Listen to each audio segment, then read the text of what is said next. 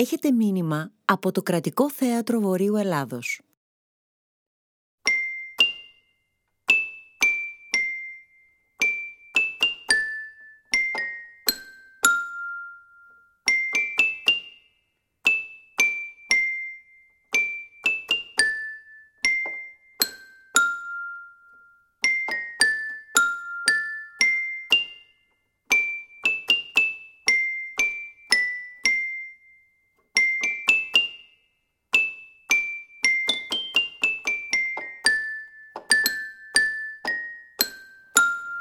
Το δειλινόν εφάνισαν μακρόθεν να κατεβαίνωση την ράχην ερχόμενε, εκαλυβιώτησε γυναίκες, επιμενίδες και βοσκίδες των αγροτικών συνοικιών.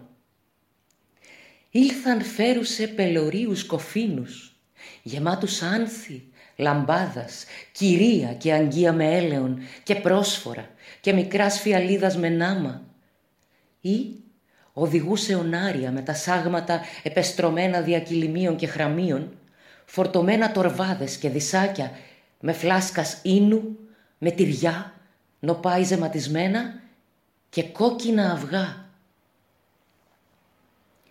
Κατόπιν εφάνισαν σφυρίζοντες αλοκότος δύο ή τρεις βοσκοί με τα σαγέλαστον, τας οποίας οδήγησαν παρά των απότομων κρυμνών προς την θάλασσαν. Οι τράγοι επίδων από βράχων εις βράχων, από όχθον εις όχθον, από κύλωμα εις κύλωμα, ενώ τα ερήφια, χαριέντος σκυρτώντα, έτρεχον κατόπιν των εγών βελάζοντα, αγαλόμενα προς τη νέαν δι' αυτά απόλαυσιν του αγνώστου του του πράγματος, της ζωής.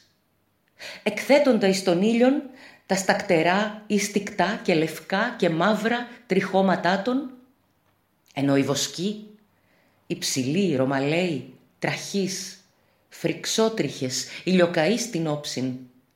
Έτρεχον εμπρός και ο πίσω, με τας σμακράς ίσας με το ανάστημά των, καμπύλα στην λαβήν ράβδουστον. Σοβούντες με τα πολυήχους συριγμού, την δυσάγωγον και σκυρτητική αγέλην. Τελευταίοι έφτασαν οι ποιμένες άνευ των αμνάδων των τας οποίας είχαν αφήσει ο πίσω εις τας μάνδρας, κομίσαντες μόνον δύο αρνία σφαγμένα. Έφτασαν συγυρισμένοι, αλλαγμένοι, στολισμένοι όλοι τον, με καθαρούς χιτώνας, κοντά βρακία και υψηλές βλαχόκαλτσες, με πλατέα ζωνάρια, κίτρινα ή κόκκινα, ξηραφισμένοι και με τους λινόχρους ή καστανούς μίστακας αγκιστροειδείς. Ταχαίως έκλεινεν η ημέρα και ο ήλιος έδισεν εις μίαν ράχην του πηλίου αντικρή. Αφού επί πέντε λεπτά της ώρας είχε μείνει στεφανωμένος με κιάνεα και περιπόρφυρα χρυσαυγή νέφη, αντιλαμβάνον ο ίδιος όσοι να πέδιδεν δόξαν και λάμψιν, και επί δέκα λεπτά ακόμη, αφού ευασίλευσεν, εακτίνες της στέψεώς του έμειναν χρυσοφαΐς, πορφυρίζουσε, κιανίζουσε βάπτουσε το βουνόν με ιώδες χρώμα. Ήτα κατήλθεν ηρέμα επί των πλευρών του όρου συνήξ, σπήρουσα παντού το βαθύ και άριτον μυστήριό της, και οι έμψυχοι κρότοι και ψήθυροι της φύσεως εξηγέρθησαν, εις τας ράχης, εις τους λόγκους, εις τας φάραγκας, και η οφρής του βουνού ητμίσθη και συνεστάλη υγρά, και το φλέφαρον του λόφου κατήλθε και εκλείστης εν βουνών, ρεματιά και κάμπος.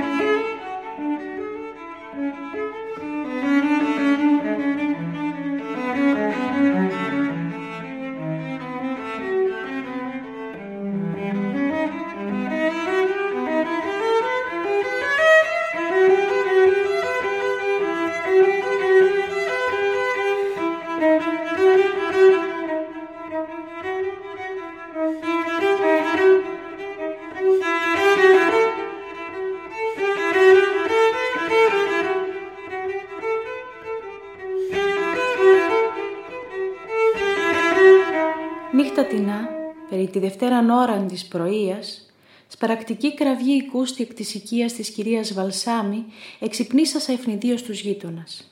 Γινή σήκωμος ίσπερε και διασπαράτε το εντιεθούσι. Ετέρα γινή καθήμενη υπό τα δέντρα του κήπου ολόλιζε. Περιτάφθηνε σχηματίστη κύκλος γυναικών, έτεινε σημιλώντο της να κατορθώσει να κλάψει πλειότερον. Δεν βαστά η καρδιά μου. Δεν βαστά να την ειδώ νεκράν. Εγώ την ανέθρεψα. Η μητήρ της σε με την ενεπιστεύθη. Αχ, κυρία μου, Μαρίνα μου, Μαρίνα μου. Να το ήξευρα, να το ήξευρα ότι ήθελες έλθεις στη Σμύρνη να αποθάνεις. Δεν ήταν καλύτερο να μείνω μενή στη Μασαλίαν, γιατί δεν με ήκουσες. Έχω παράπονον, Μαρίνα μου. Και τώρα ποιος θα σε κλάψει; Ποιες χείρες θα σε θάψουν, κυρία μου; Αχ, εμαύρισες την καρδία μου, την ψυχή μου και τα σπλάχνα μου. Αχ, άκουσέ με. Άκουσε τα κλάυματα της ανθούσης. Δεν μπορούσα να σε εξυπνήσω, καθώς σε απεκοίμιζα μικράνης στην κλίνη σου. Με σκότωσες. Με σκότωσες. Επήρες πλέον την ψυχή μου και την πνοή μου μαζί σου. Μαρίνα μου. Και ήταν τόσο νέα. Αχ, κρίμα, κρίμα, έλεγε γυνή έτοιμη να κλάψει. Και τόσο φρόνιμη, τόσο γνωστική, έλεγε άλλη. Και ωραία, ωραία, εις το άνθος της. Και η τώρα ραβωνιασμένη. Πώς να το μάθει ο ραβωνιαστικός της; Δύο-τρεις ευάσμιε δέσποινε περιγόρουν την κυρία Βαλσάμι εν τη αιθούση. Η δε ενάρετος κυρία Μαρβό διηγείτο προς αυτήν τα πάθη της. Περί τη μεσημβρίαν της επομένης ημέρας, η κυρία Βαλσάμι μετά τις ανθούσεις, ο λίγων γυναικών και τεινών νέων επέστρεφον εκ του κημητηρίου. Ο αυτός εκείνος ιερεύς, ως της πρότινος χρόνου είχε τελέσει κατ' εντολήν του Ζένου μνημόσυνον υπέρ της Μαρίνης, ο αυτός έψελε την νεκρική ακολουθίαν της. Ετάθη πλησίον της εκκλησίας, όπου η σταυρός εδείκνυε επιτινά έτη το τόπον της αναπαύσεώς της.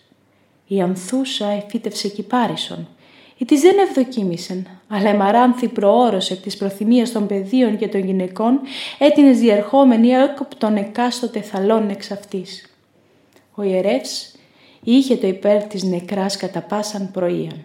Εισερχόμενοι στον ναόν διέβαινον παρά των τάφων και εδέοντο υπέρ της ψυχής της. Ανεπάθη ταπεινή και άγνωστος παρά τους πόδας του Κυρίου προσδοκούσα τον ήχον της Άλπικος. Η σελής του βιβλίου εστράφη. Το κύμα επανήλθεν στον τόπον του μετά την πομφόλιγα και ουδής ομίλησε πλέον περί της μεταξύ των νεκρών κοιμηθήσεις ευσεβούς και τεφλημένης ψυχής.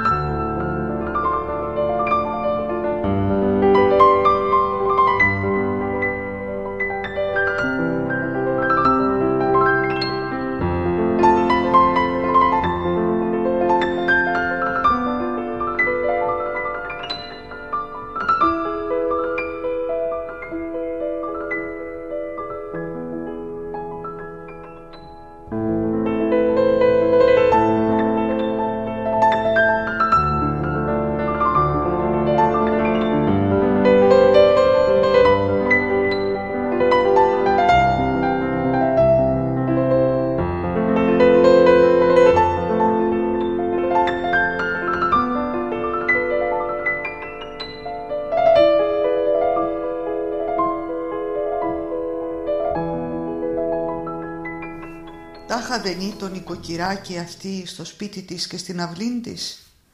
Τάχα δεν ήταν κι αυτή έναν καιρό νέα με ανατροφήν. Είχε μάθει γράμματα εις τα σχολεία.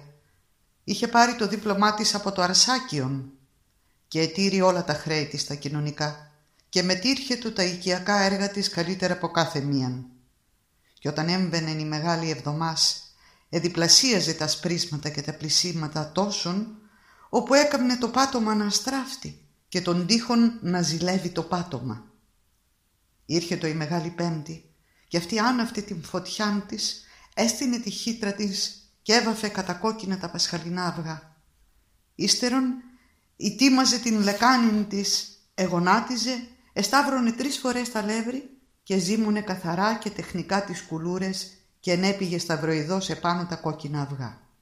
Και το βράδυ, όταν ενύχτωνε, δεν ετόλμα να πάγει να ανακατωθεί με τα άλλας γυναίκας για να ακούσει τα δώδεκα Ευαγγέλια. Ήθελε να ήταν τρόπος να κρυβεί ο πίσω από τα νότα καμίας υψηλής και χονδρής. Εφοβήτο, μήπως γυρίσουν και την κοιτάξουν. Τη Μεγάλη Παρασκευή όλη την ημέραν ερέμβαζε και έκλαιε μέσα της και μυρολογούσε τα νιάτα της όσα είχε χάσει και ονειρεύε το ξυπνητή και μελετούσε να πάγει και αυτή το βράδυ πριν αρχίσει η ακολουθία να ασπαστεί κλεφτά κλεφτά των επιτάφιων και να φύγει. Αλλά την τελευταία στιγμή όταν ήρχιζε να σκοτεινιάζει της έλειπε το θάρρος και δεν απεφάσιζε να υπάγει. Της ήρχε το παλμός και την Κυριακή το πρωί βαθιά μετά τα μεσάνυχτα ήστα το πάλιν μισοκριμένη στο παράθυρον κρατούσα την ανοφελή και αλειτούργητον λαμπάδα της και ήκουε τα σφωνάς της χαράς και τους κρότους και έβλεπε και ζήλευε μακρόθεν εκείνας όπου επιστρέφαν τρέχουσε φρουφρού από την εκκλησίαν φέρουσε τας λαμπάδας των λειτουργημένας αναμένας έως το σπίτι ευτυχής και μέλουσε να διατηρήσω διόλων των χρόνων το Άγιο Φως της Αναστάσεως και αυτή έκλαιε και μυρολογούσε την θαρίσαν νεότητά της. Μόνο το απόγευμα της λαμπρής όταν ενσήμενον οικόδονες των ναών δια την αγάπην, την Δευτέραν Ανάστασιν καλουμένην, μόνο τότε τόλμα να εξέλθει από την οικίαν, αθορύβος και ελαφρά πατούσα, τρέχουσα των τείχων τείχων, κολόσα από τείχων εις τείχων, με σχήμα και με τρόπον τιούτων, ως να έμελε να εισέλθει διατί θέλημα εις την αυλήν καμίας γειτονίσης. Και από τείχων εις τείχων έφτανε στη βόρειον πλευράν του ναού και δια της μικράς πλαγινής θύρας κρυφά και κλεφτά έμβαινε μέσα. Εις τας Αθήνας ως γνωστόν η πρώτη Ανάστασης είναι δια τες κυράδες, η Δευτέρα δια τες δούλες. Η Χριστίνα η δασκάλα εφοβήτωτας νύχτας να υπάγει στην εκκλησία μήπως την κοιτάξουν και δεν εφοβήτω την ημέρα να μην την ειδούν. Διότι οι κυράδες την εκείταζαν, οι δούλες την έβλεπαν απλώς. Δεν ήθελε. Δεν μπορούσε να έρχεται εις επαφή με τας σκυρίας και υπεβιβάζεται εις την τάξη των υπηρετριών. Αυτή ήταν η τύχη της. Τι αυτά ανελογίζεται η Χριστίνα, αλλά τι να είπε. Αυτής δεν της έπεφτε λόγος. Παιδιά δεν είχε. Τα παιδιά της τα είχε θάψει χωρίς να τα έχει γεννήσει. Και ο Ανήρ τον οποίον είχε δεν ήταν σύζυγός της. Ήσαν ανδρόγυνον χωρίς στεφάνι. Ο πόσα τι αυτά παραδείγματα. Από τον καιρό που είχε ανάγκη από τα συστάσεις των κομματαρχών για να διορίζεται δασκάλα, εις των κομματαρχών τούτων, ο Παναγής ο Τελικανάτας, ο Ταβερνιάρης, την είχε εκμεταλλευτεί. Άμα ήλαξε το Υπουργείο και δεν ίσχυε πλέον να την διορίσει, της είπεν «Έλα να ζήσουμε μαζί και αργότερα θα σε στεφανωθώ». Πότε, ε, με το λίγους μήνας, μετά ένα εξάμεινο, μετά έναν χρόνον. Έκτοτε παρήλθον χρόνοι και χρόνοι και εκείνος ακόμα είχε μαύρα τα μαλλιά και αυτή είχε να σπρίσει. Και δεν την εστεφανώθη ποτέ. Αυτή δεν εγέννησε τέκνον. Εκείνος είχε κι άλλα σερωμένας και αγένα τέκνα με αυτάς. Η ταλέπορος αυτή, μανθάνουσα, επιπλήτουσα, διαμαρτυρώμενη, υπομένουσα, εγκαρτερούσα, έπαιρνε τα νόθα του αστεφανό του ανδρός της στο σπίτι, τα εθέρμενη στην αγκαλιά της ανέπτυσε μητρικήν στοργήν, τα ανέστενε και επάσχιζε να τα μεγαλώσει. Και όταν εγίνοντο δύο ή τριών ετών και τα είχε πονέσει πλέον ως τέκνα της, τότε ήρθε το οχάρος, συνοδευόμενος από την Οστρακιάν, την Ευλογιάν και της τα έπαιρνε από την αγκαλιά της. Τρία ή τέσσερα παιδιά της είχαν αποθάνει, ούτω εντός επτά ή οκτώ ετών. Και αυτή επικραίνετο, εγύρασκε και άσπριζε, και έκλαιε τα νόθα του ανδρός της ως να ήσαν γνήσια η δικά της. Και εκείνα τα πτωχά, τα μακάρια, περιύπταντο εις τα άνθη του παραδείσου εν συντροφία με τα αγγελούδια τα εγχώρια εκεί. Εκείνος ουδέ λόγων της έκανε πλέον περί στεφανώματος και αυτή δεν έλεγε πλέον τίποτε. Υπέφερεν εν σιωπή και έπλυνε και συγύριζεν όλων των χρόνων. Τη Μεγάλη Πέμπτην έβαπτε τα αυγά τα κόκκινα και τα σκαλάς ημέρας δεν είχε τόλμης πρόσωπο να υπάγει κι αυτή στην εκκλησία. Μόνο το απόγευμα του Πάσχα, στην ακολουθία της αγάπης, κρυφά και δειλά η σύρπενη των ναών για να ακούσει το «Αναστάσεως ημέρα» μαζί με τις δούλες και τις παραμάνες. Αλλά εκείνος, ως της Ανέστη, ένεκα ταλαιπωρία των πτωχών και του στεναγμού των πενήτων, ως της εδέχθη της αμαρτωλής τα μοίρα και τα δάκρυα και του ληστού το μνήσθητή μου, θα δεχτεί και αυτής της πτωχής την μετάνοιαν και θα της δώσει χώρον και τόπων χλωερών και άνεσιν και αναψυχήνει στην βασιλεία του την αιωνίαν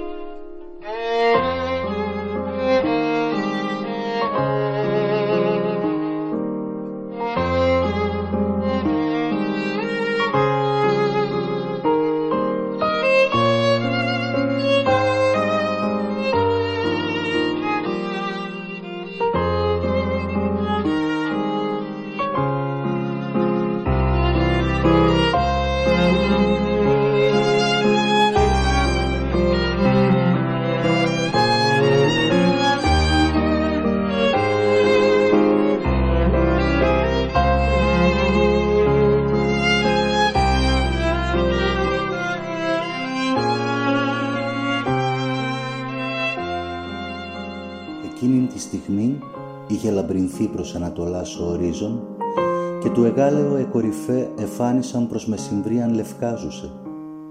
Η σελήνη, τέταρτην ημέραν άγουσα από της Πανσελίνου, θα ανέτελε με το λίγα λεπτά. Εκεί όπου έστρεψε την κεφαλήν προς τα δεξιά, εγγύς της βορειοανατολικής γωνίας του αγροτικού περιβόλου, όπου εκάθιτο, του κάστηκε ως διηγεί το αργότερο ο ίδιος ότι είδε ανθρωπίνην σκιάν εις προβολήν τρόπον την σταμένην και τίνουσαν εγκαρσίως μακρόν τι ως ρόπαλον ή κοντάριον προς το μέρος αυτού. Πρέπει δε να είτο του φέκιον. Ο Μπαρμπαπίπης ενόησεν αμέσως τον κίνδυνον. Χωρίς να κινηθεί άλλος από την θέση του, έτεινε τη χείραν προς τον άγνωστον και έκραξεν εναγωνίως «Φίλος, καλός, μη ρίχνεις». Ο άνθρωπος Έκαμε μικρόν κίνημα νοπιστοδρομήσεως, αλλά δεν επανέφερε το όπλον εις ειρηνικήν θέση, ουδέ κατεβίβασε τη σκανδάλην. Φίλος, και τι θέλεις εδώ, ή ρώτησε με απειλητική φωνή. Τι θέλω, επανέλαβε ο Μπαρμπαπίπης. Κάθομαι και φουμάρω το τσιγάρο μου. Και δεν πας αλλού να το φουμάρεις, απήντησε ένα φαδός ο άγνωστος. Ήβρες τον τόπο ρε, για να φουμάρεις το τσιγάρο σου. «Και γιατί» επανέλαβε ο Μπαρμπαπίπης. «Τι σας έβλαψα» «Δεν ξέρω εγώ από αυτά» είπε Νοργίλος ο αγρότης. «Εδώ είναι αποθήκη. Έχει χόρτα, έχει και άλλα πράγματα μέσα». «Μόνο κότες δεν έχει» προσέθηκε με τα σκληρού σαρκασμού. «Εγελάστηκες» ή το πρόδειλον ότι είχε εκλάβει των γυρεών φίλων μου ως ορνηθοκλόπων. «Σύ εγελάστηκες» απήντησεν. Εγώ κότες δεν κλέφτω, ούτε λοποδίτης είμαι. Εγώ πηγαίνω στον Πειραιά να ακούσω Ανάσταση στον Άγιο Σπυρίδωνα. Ο χωρικός εκάγχασε.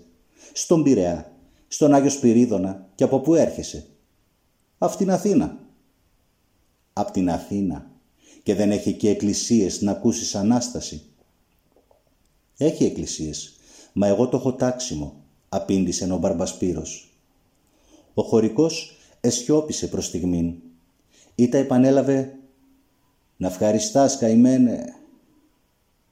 Και τότε μόνον κατεβίβασεν τη σκανδάλην και όρθωσε το όπλον προς τον ώμον του.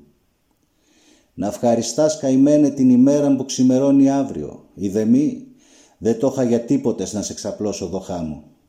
Τράβα τώρα».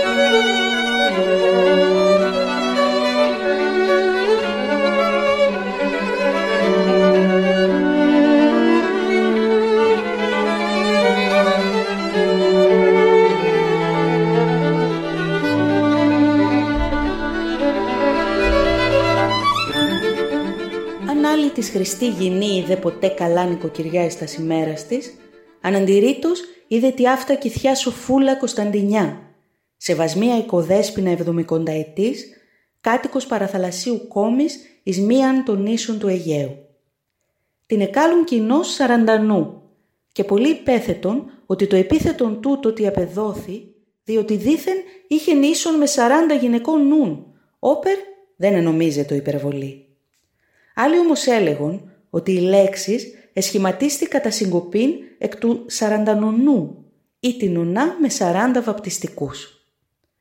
Το βέβαιο είναι ότι αν δεν είχε φτάσει στον αριθμό τούτων, δύο ή τρεις μονάδες της έλειπον και ήλπιζε προσεχώς να συμπληρώσει την τεσσαρακοντάδα. Ομολογητέων δε ότι αυτή καταρχάς είχε βαπτίσει και ο θελός μόνο πέντε ή έξι νήπια των γειτόνων της, όσα και πάσα άλλη καλή οικοκυρά συνήθως βαπτίζει.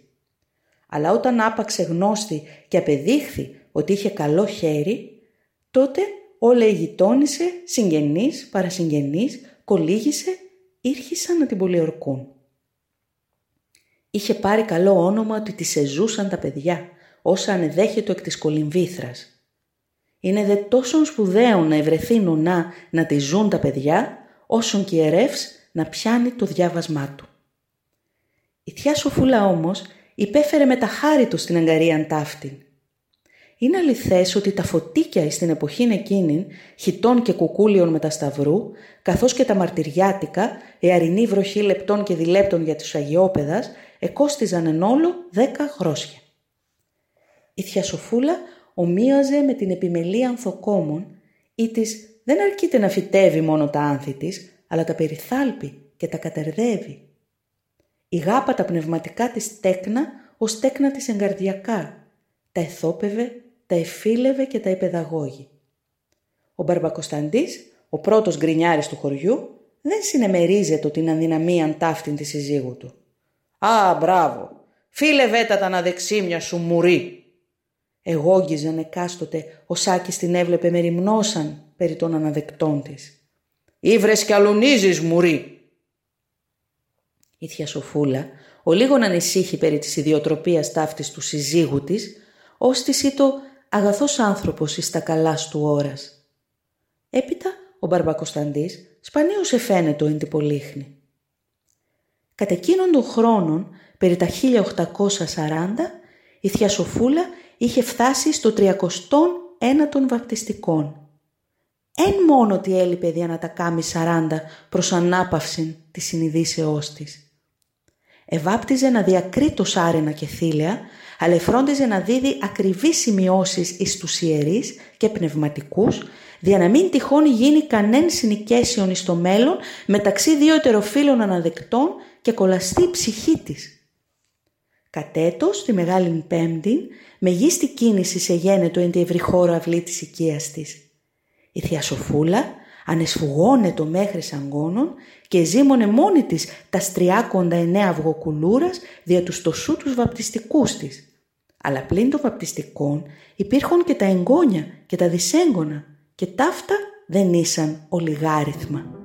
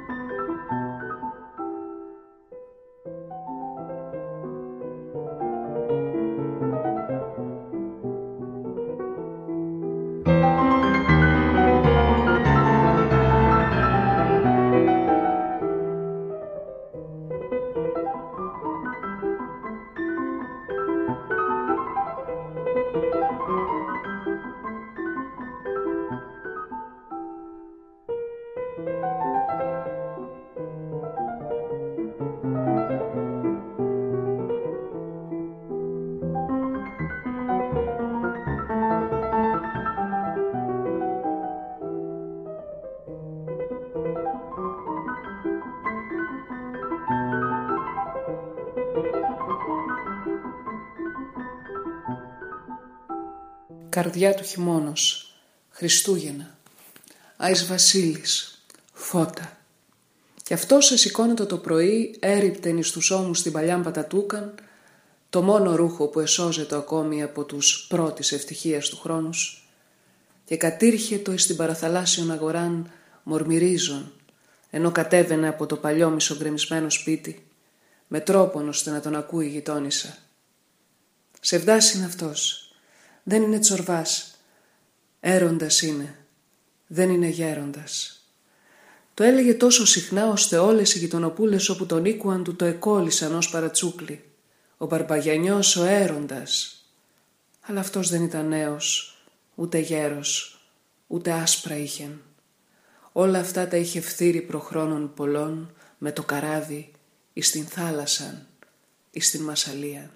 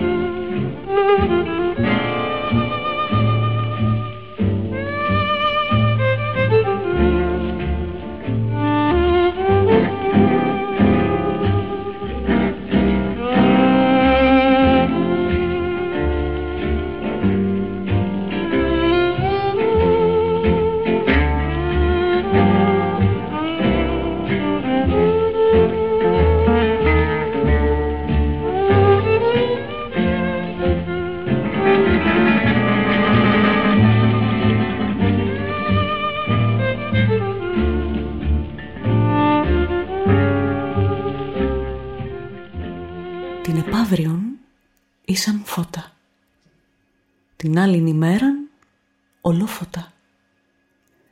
Την εσπέραν της μεγάλης εορτής, άμα τη τριμερεύση της λεχούς και του πεδίου, έβαλαν την σκαφίδα κάτω στο πάτωμα και την γέμισαν με χλιαρών νερών βρασμένων με δάφνας και με μύρτους. Επρόκειτο να τελέσουν τα κολυμπίδια του πεδίου η καλή μαμή, η μπαλαλού, εξύπλωσε το βρέφος μαλακά επί των υπλωμένων κνημών της και ήρχισε να λύει τα σπάργανα. Είχε νυχτώσει. Μία λιχνία και δύο κυρία έκιον επί χαμηλής τραπέζης. Το παιδίον, παχύ, μεγαλοπρόσωπον, με όριστον ροδίζοντα χρώτα, με βλέμμα γαλανίζον και τεθυπός, ανέπνε και το άνεσιν, καθώσον απειλάσετο των σπαργάνων. Εμιδία προς το φως το οποίον έβλεπε και έτεινε την μικράν χείραν δια να συλλάβει τη φλόγα. Την άλλη χείρα την είχε βάλει στον στόμα του και επιπύλιζεν. Επιπύλιζε τι αισθάνετο. Απερίγραπτον. Η καλή μαμή αφήρεσαν όλα τα σπάργανα. Απέσπασεν αυρός τη φουστίτσαν και το υποκάμισον του βρέφους και το έριψεν απαλός εις τη σκαφίδα. Ήρχισε να το πλύνει και να φερεί τα άλατα με τα οποία του είχε πιτηρήσει κατά τη στιγμή της γεννήσεως αφού το είχε να φαλοκόψει. Αφήρεσε και το βαμβάκιον με το οποίο είχε περιβάλει τα σπαριάς και την σιαγόνα του πεδίου δια να κάνει άσπρα γένια. Έλαβε την μασά, την σιδηράν λαβίδα από την εστίαν και την έβαλε μέσα εις την σκάφην δια να γίνει το πεδίον σιδηροκέφαλον.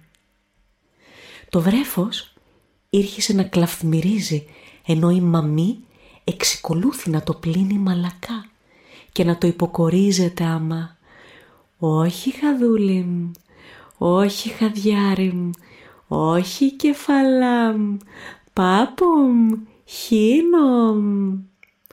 Και συγχρόνως ο πατήρ, η μήτυρ, η μάμη και η πενθερά η πλανταρού και άλλοι συγγενείς και φίλοι παρόντες έρεπτον αργυρά νομίσματα δια να σημώσουν το πεδίον. Τα επέθετο ναυρός επί του στέρνου και της κοιλίας του βρέφους και ολισθαίνοντα έπιπτον εις των πάτων της σκάφης. Το παιδίον δεν έπαβε να κλαίει και η μαμή το εκολύμβιζε ακόμη. Το εκολύμβιζε. Κολύμβατε εκνομή στην σκάφη σου, κολύμβα και απόλαβε την άλμη σου εις το γλυκό νερόν. Θα έλθει καιρός, ότε θα κολυμβάσεις το αλμυρόν το κύμα καθώς σε κολύμβησεν όλος χθες ακόμη ο πατήρ σου με την σκάφην του. Αχ, φωνή Κυρίου επί των υδάτων, ο Θεός της δόξης ευρώντισε, Κύριος επί υδάτων πολλών. Φωνή Κυρίου επί των υδάτων, ο Θεός της δόξης ευρώντισε, Κύριος επί υδάτων πολλών. Φωνή Κυρίου επί των υδάτων, ο Θεός της δόξης ευρώντισε, Κύριος επί υδάτων πολλών. Την επαύριον, εορτήν της συνάξεως του Αγίου Ιωάννου του Βαπτιστού, έμελε να βαπτιστεί το παιδίον επειδή είχε συμβεί να γεννηθεί ούτως τας παραμονάς της εορτής πριν περάσουν όλος στα φώτα. Αλλά την εσπέραν μετά τα κολυμπίδια δείπνον παρετέθη στην οικίαν. Η μαμή εμάζοξε με τα προσοχής όλα τα αργυρά κέρματα, ημιτάλιρα και σβάντζικα και δραχμάς. Τα εκομβόδεσεν εις το μανδύλιόν της ενώ οι παρεστώτες σε φώναξαν γύρωθεν να ζήσει σιδηροκέφαλος και επίφχοντο εις τη μαμή καλή ψυχή.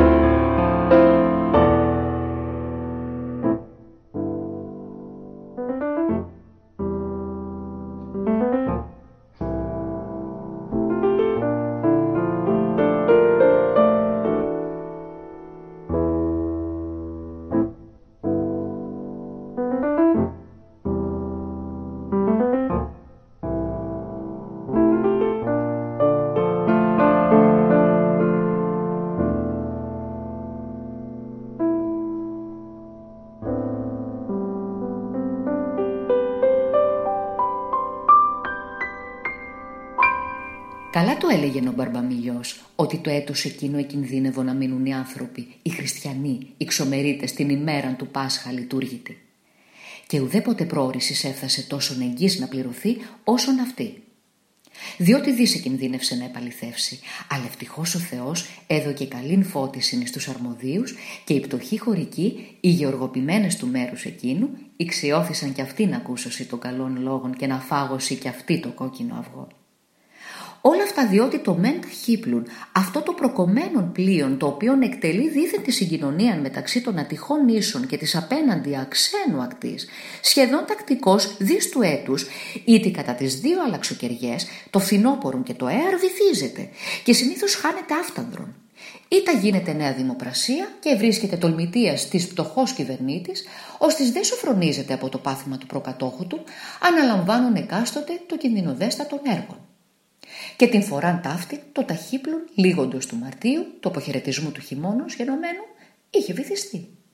Ο δε Παπαβαγγέλης, ο εφημέριος αμακαιηγούμενος και μόνος αδελφός του Μονιδρίου του Αγίου Αθανασίου, έχουν κατέβνιαν του επισκόπου και το αξίωμα του εξάρχου και πνευματικού των απέναντι χωρίων και τη γέρος ήδη, έπλεε τετράκης του έτους, ήτι κατά πάσαν τεσσαρακοστήν, εις τα σαντίκρι εκτινωμένα ακτάς, όπως εξομολογήσει και καταρτήσει πνευματικός τους δυστυχείς εκείνους δουλοπαρίκους, τους κουκουβίνους, οι κουκιοσκιάχτες όπως τους ονόμαζαν, σπέβδον κατά τη Μεγάλη Τεσσαρακοστή να επιστρέψει εγκαίρωση στην μονή του όπως εορτάσει το Πάσχα. Αλλά κατά εκείνο το έτος το ταχύπλουν είχε βυθιστεί ως είπομεν. Η συγκοινωνία εκόπη επίτηνας ημέρας και ούτως ο Παπαβαγγέλης έμεινε ακουσίως ειναγκασμένος να εορτάσει το Πάσχα πέραν της πολυκυμάντου και βορειοπλήκτου θαλάσσης το δε μικρόν ποιμνιών του, οι γείτονες του Αγίου Αθανασίου, η χωρική των καλυβιών εκινδύνευε να μείνω συνελειτουργείται. Την έσυ υπον γνώμη να παραλάβωση τας γυναίκας και τα τέκνατον και να κατέλθωσιν εις την πολύχνη, όπως ακούσωσε την Ανάσταση και λειτουργηθώσιν. Αλλά ο Μπαρμπαμιλιός, ως της έκαμεν τον προεστόν στα καλύβια και ήθελε να εορτάσει το Πάσχα όπως αυτός εννοεί.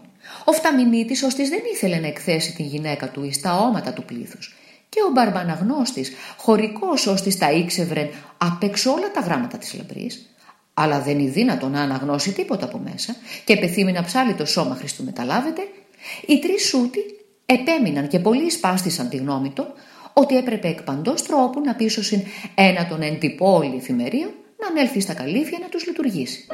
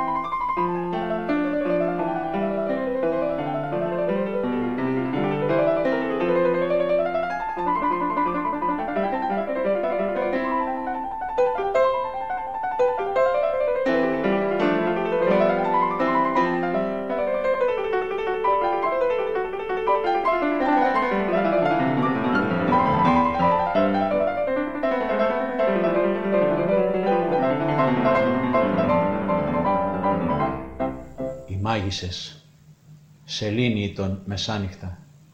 Η νύχτα όλη ολοφέγγαρο, νύχτα βαθιά. Εκοιμάτω όλη πλάσης, γυαλισμένη από το φεγγάρι καθώς η νεράιδα που πλαγιάζει και καθρεφτίζεται στην βρύση βαθιά στα ρέματα. Γλύκα και δροσιά και ευωδία ήχος μυστικός έβγαινε από τα βουνά, από τους λόγκους, από τους κήπους τριγύρω. Ο Γεωροπαρθένης εστάθηκε, κοίταξε και υπόθη κάτι να περικήσει, κάτι να απολαύσει από όλη αυτή τη γλύκα αλλά δεν αισθάνεται πλέον βαθιά, μόνον που εθαύμαζε να βλέπει. Μόνον μία στιγμή να στάθη, ή τα έκαμε δύο βήματα κατά το ερήπιον, το κατάλημα εκείνο το οποίο βρίσκεται αριστερά βορειότερα από την Ιδίαν καλύβιν του. Όταν έφτασε έξωθεν του τείχου του Ανατολικού, ο οποίος εσώζεται κατά το ίμιση, έξαφνα του εφάνει ότι ήκουσε μικρόν ψήθυρον κάτι ως πνοή. Εστάθηκε και κοίταξε. Βλέπει από μέσα από τον τείχον και ίσταντο τρία πρόσωπα. Ήσαν γυναίκες. Τρεις γυναίκες γυμνέ, ολόγυμνε, όμοια με την προμήτωρα Εύαν, καθόν χρόνων δεν είχαν χρησιμοποιηθεί ακόμα τα φύλλα της οικής και δεν έχουν γραφεί οι δερμάτινοι χιτώνες εις την σκιάν του ερυπείου εις το πέπλον της νυχτός, το περιαργυρούμενον και διαθμιζόμενον από το φέγγος της Ελλήνης. Ίσταντο εκεί και έπιπτε η μία κάτω εις το έδαφος, σχεδόν γονικλινής, η άλλη μισοσκημένη, η τρίτη ορθή ακόμη. Ευρίσκοντο όσοι μυστήριον εκεί. Δεν ήσαν φαντάσματα, ήσαν ολόσωμοι. Δεν ήσαν γυμνές αρκός και οστέων διαφανή περιπνεύματα, όπως ήσαν γυμνέ ενδυμάτων. Τι ήθελαν, τι εμελέτων, τι επεκαλούντο άρα από την οχρά νεκάτην, την μητέρα των, την πλέουσαν υψηλά εις τον εθέρα, ετρείς αυτέ άπεπλοι, αναμφίεστη ιέρυε, Πίας έλεγον εποδάς.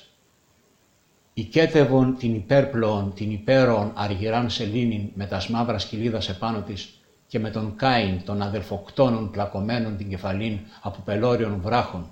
Την οικέτευον και την εξελιπάρουν αυτήν ή της τόσον υψηλά βαίνει και τόσο χαμηλά βλέπει να ευδοκίσει, να κατέλθει χαμηλότερα, να συγκαταβεί εις την αδυναμία των, να ακούσει τας σεποδάστων, να εκπληρώσει τας σευχάστων.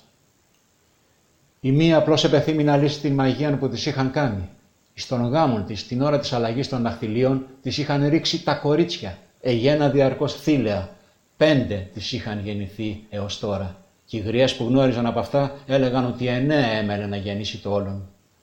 Η άλλη ήθελε να βλάψει μίαν εχθράν της, μίαν που εμελέ τα κακάδι αυτήν και την απειλούσε με τα μάγια της, να την εξολοθρεύσει αυτή και τον άντρα της και τα παιδιά της αποφάσισε και αυτή να διδαχθεί τας μαγικά στέχνας, αμυνόμενη δε να αποδώσει τα ίσα. Η μαγεία δια της μαγείας λύεται. Η τρίτη, ο, δεν ήθελε να είπε τι επεθύμη, ίσως είχε μνηστήρα ή εραστήν, ώστε δυνατόν να ήτο και μνηστήρ, πιθανό να εγένετο και σύζυγος, πλην φεφ δεν την ηγάπα πλέον, εκείταζε αλλού, του είχαν χαλάσει τα μυαλά άλλες γυναίκες και αυτή προσπάθη να κατασκευάσει φίλτρα υπό το φέγγος των μελιχρών, τη βοηθεία της ευμενούσε κάτι δια να του γυρίσει τα μυαλά προς το μέρος της. Ή δε μη φιλή, ταχαίως φιλήσει, ψάλη γλυκία σαμφό, παρηγόρη τα σαμοφίλου σου.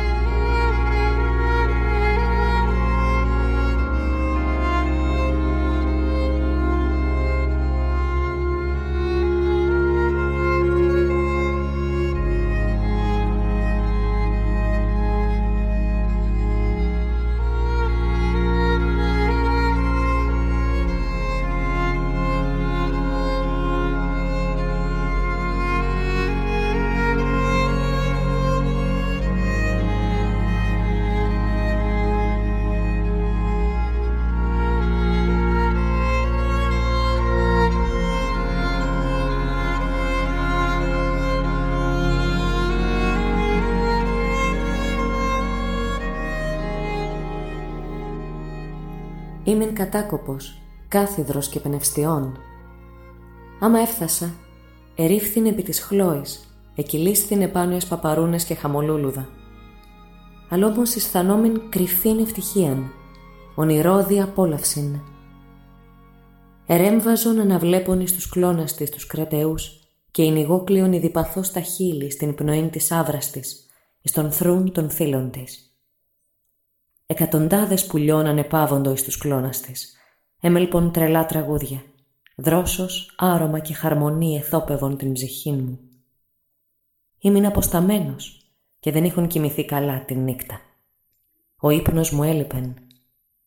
Εις την σκιάν του πελωρίου δέντρου, εν μέσον των μικόνων του των κατακοκκίνων, ο μορφεύς ήλθε και με ευαυκάλισε και με έδειξεν εικόνας, όσες περίεργων πεδίων, μου εφάνει ότι το δένδρον έσωζον καθύπνον την έννοια του δέντρου.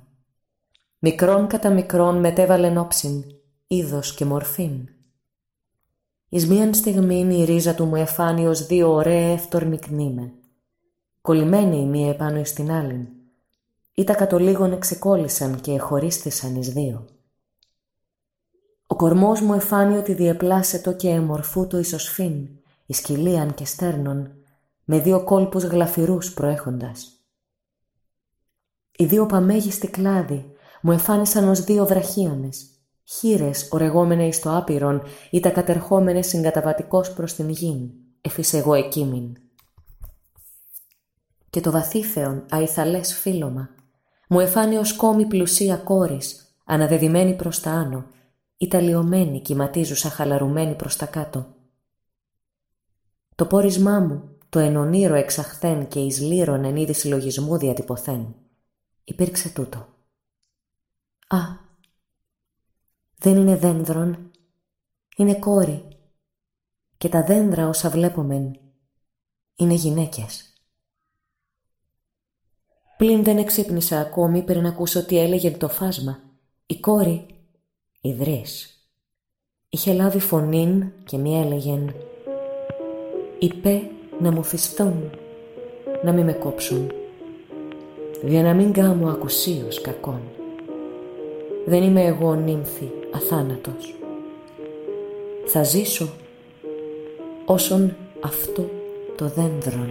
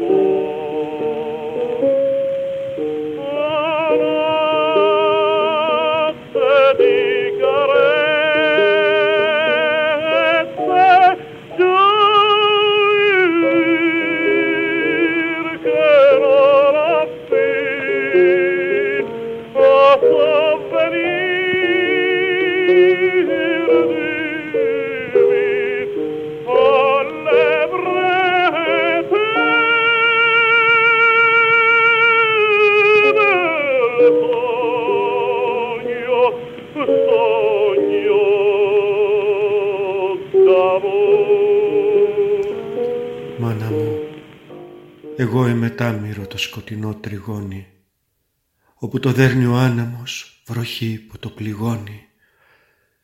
Το δόλιο όπου κι αν στραφεί και από όπου κι αν περάσει, δεν βρίσκει πέτρα να σταθεί, κλονάρι για να πλαγιάσει.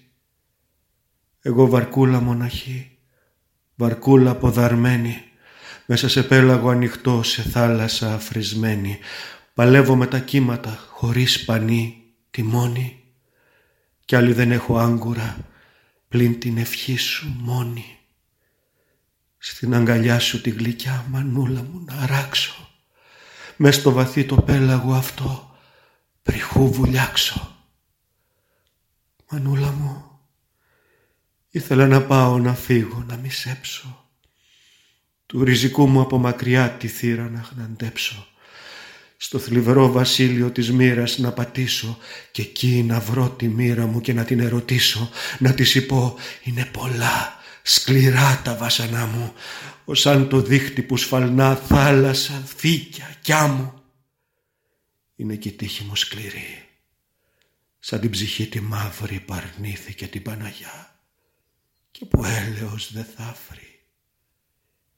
Και εκείνη μ' αποκρίθηκε και εκείνη απελογήθη. Ήταν ανήλιαστη άτυχε η μέρα που γεννήθης. Άλλοι επήραν τον ανθό και εσύ τη ρίζα πήρες. Όντας έπλας ο Θεός δεν είχε άλλες μοίρες.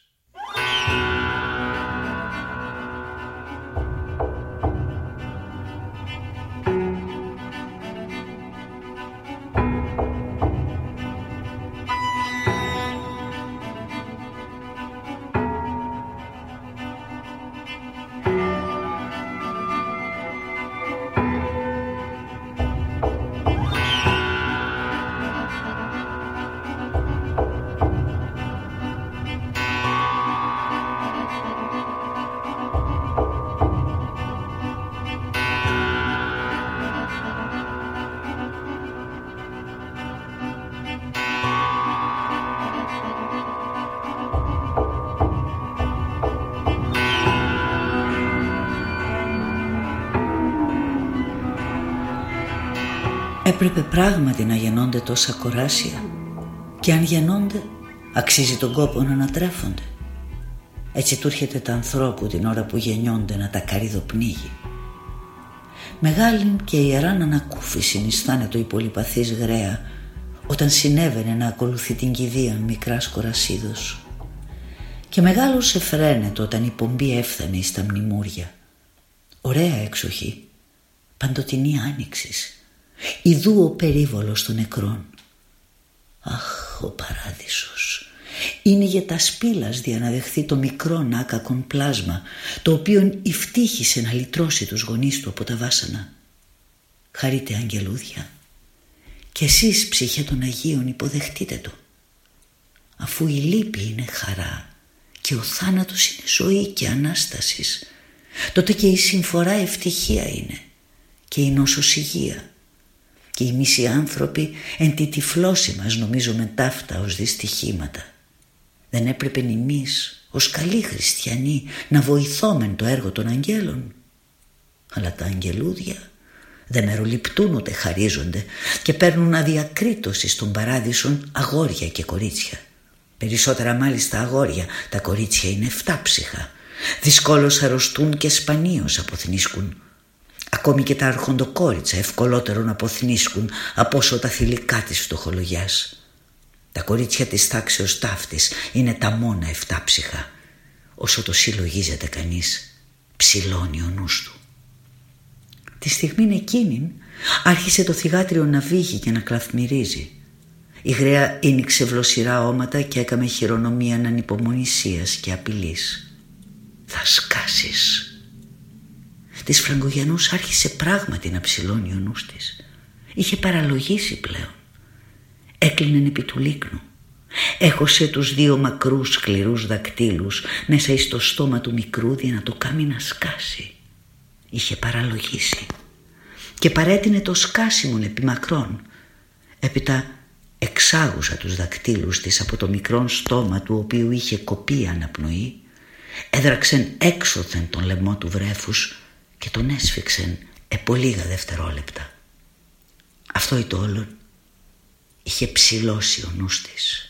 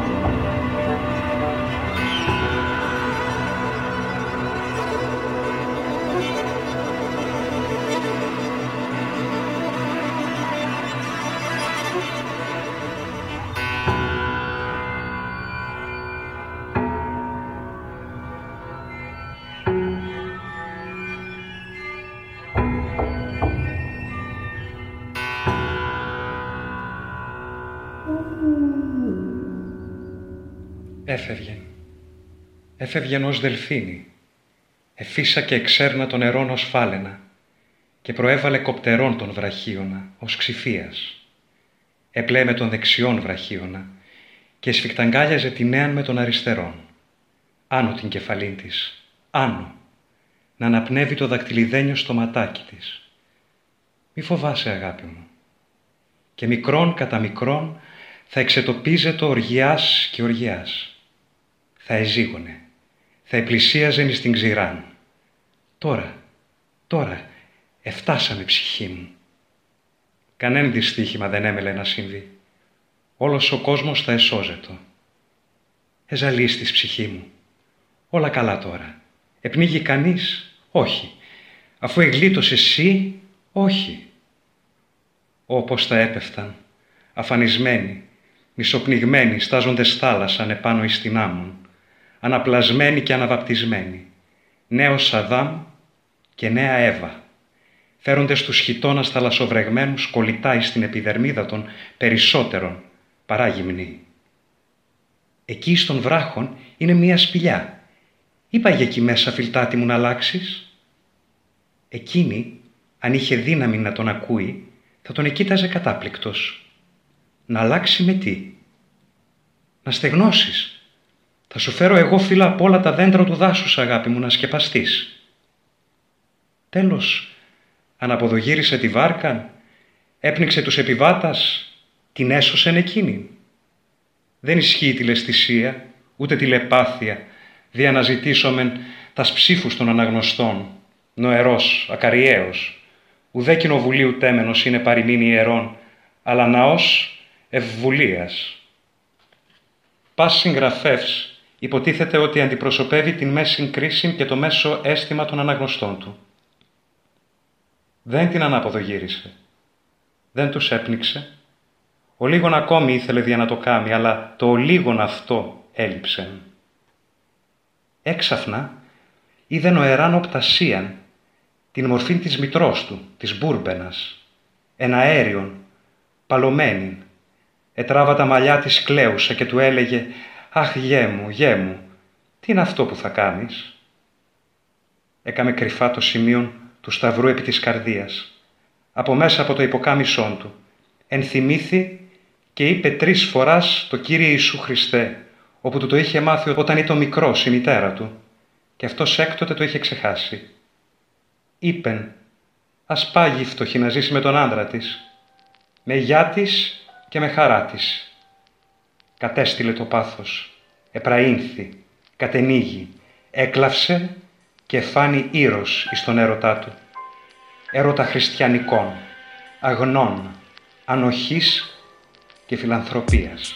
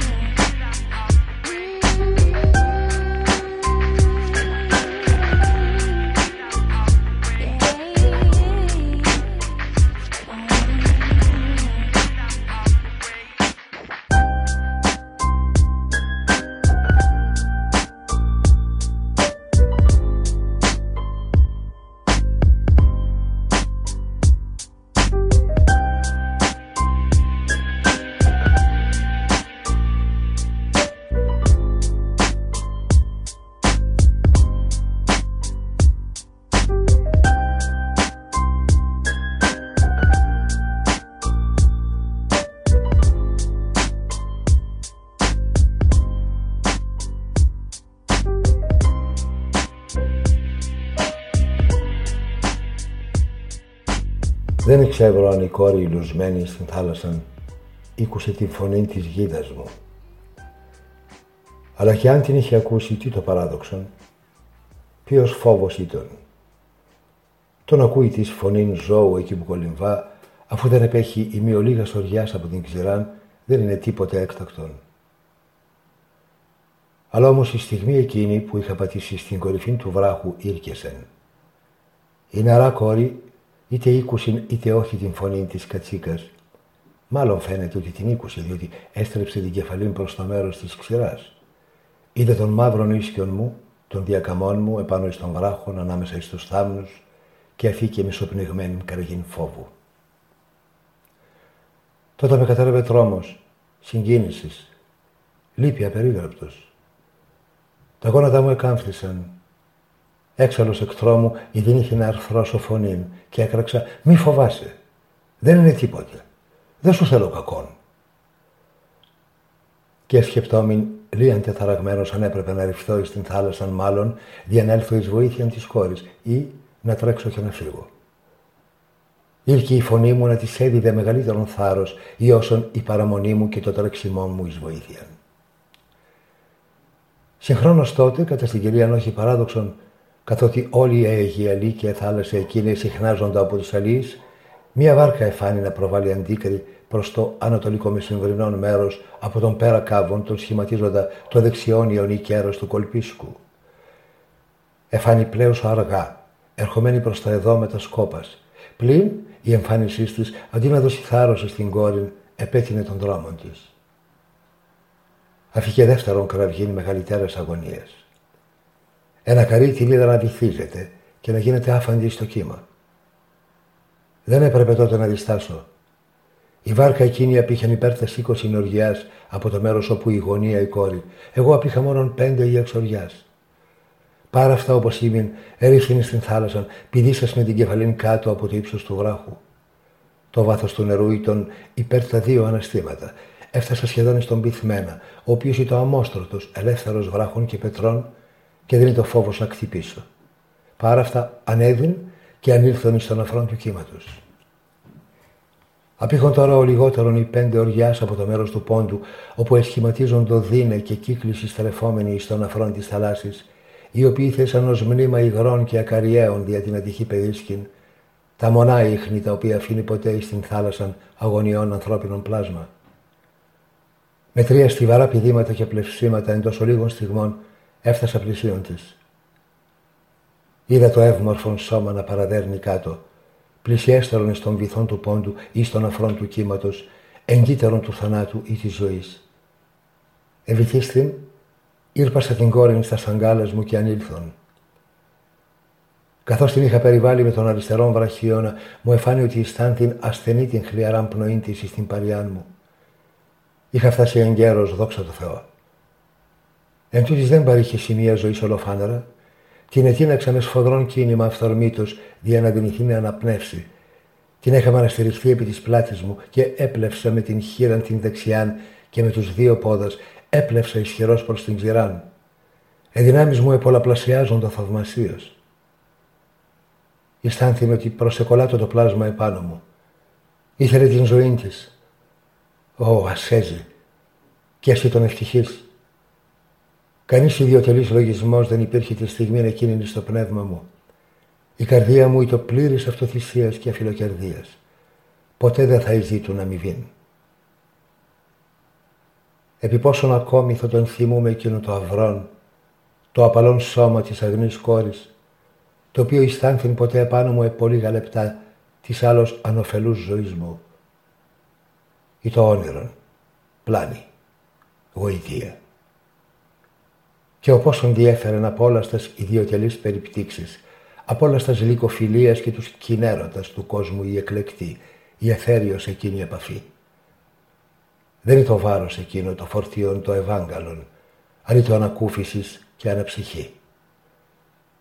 Ποτέ δεν αισθάνθη τον εαυτό μου ελαφρότερον ή εφόσον ευάσταζον το βάρος εκείνο. Είμαι ο άνθρωπος, ώστις κατόρθωσε να συλλάβει με τα σχήρας του προς στιγμήν εν όνειρον. Το ίδιο είναι όνειρό του.